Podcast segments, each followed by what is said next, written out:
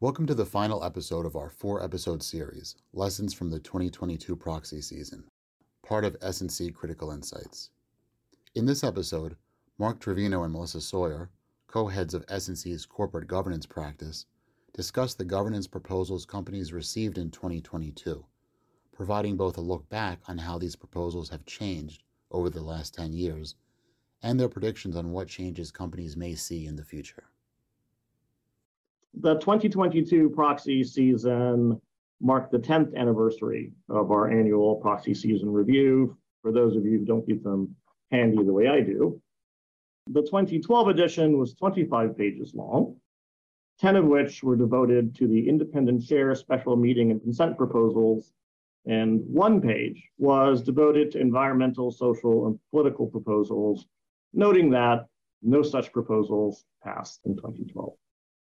Fast forward to 2022, which was a record year for shareholder proposals, almost 250 more than 10 years ago. Our proxy season review is three times as long, with 75 pages over two parts. We devote only a measly average of one page per each of the big three governance proposals. You know what happened. What happened was almost all of the increase in shareholder proposals over this past decade was environmental, social, and political as opposed to governance proposals. This year, they represent almost two thirds of proposals submitted after reaching a majority just last year for the first time. This was driven by an almost 40% year over year increase in environmental proposals and an almost 20% increase in social and political proposals. It's with this background that we're going to be looking forward to next year. I think it's time to turn to the next largest category of proposals. I think that's governance. Thanks, Marc. So, as we previewed earlier, governance is not probably the most exciting category anymore, given all the activity around ESG, but we can't disregard it completely because the governance proponents have become very sophisticated about how they submit these proposals.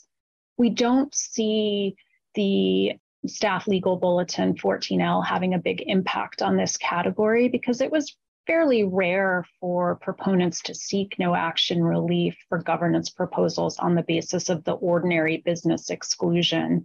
Instead, what was more common was to seek exclusion on the basis that the proposal had already been substantially implemented by the issuer, or on the basis that there was a conflicting management proposal. And historically, some issuers were able to rely on those exclusions, even if what the company had done was slightly different than what the proponent was asking for. So, just by way of example, in the world of proxy access, it had been the case in the past that if the proponent was asking for a different group limit than what the company had already implemented in their form of proxy access, it might still be possible to get that proposal excluded on the basis of substantial implementation. What we've been seeing lately is that the SEC is less likely to permit exclusion when there are distinct differences between what the proponent is asking for and what the company has already done.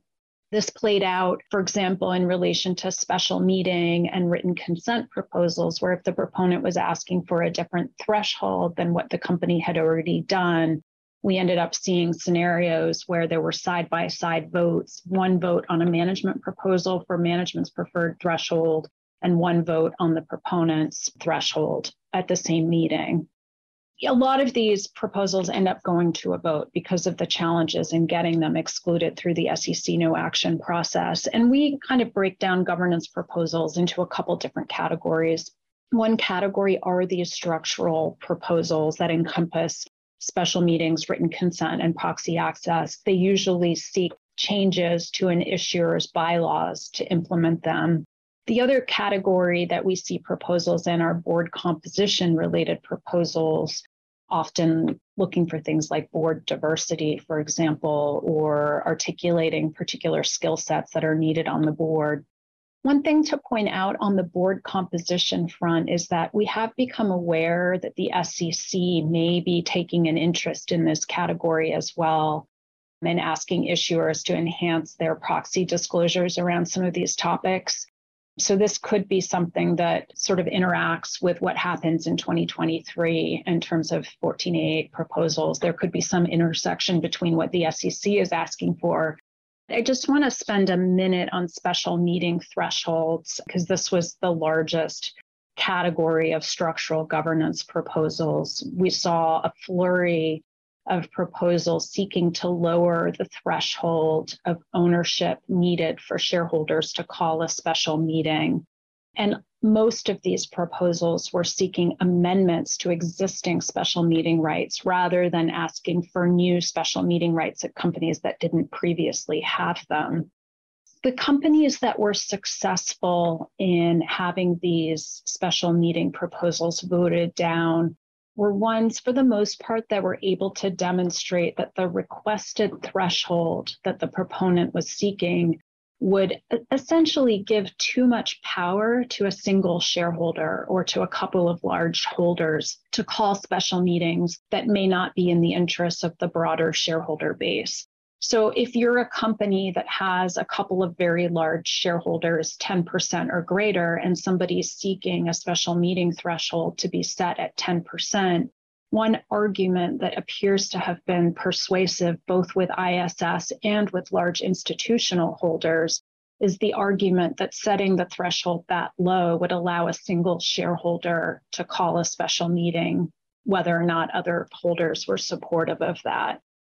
And ISS seemed to find that argument compelling as well, as we can see from the data that shows that they recommended against some of those lower percentage thresholds in those cases. Thank you for listening to S&C Critical Insights. For more information about S&C's coverage of the 2022 proxy season, please visit us on the web at www.sullcrom.com.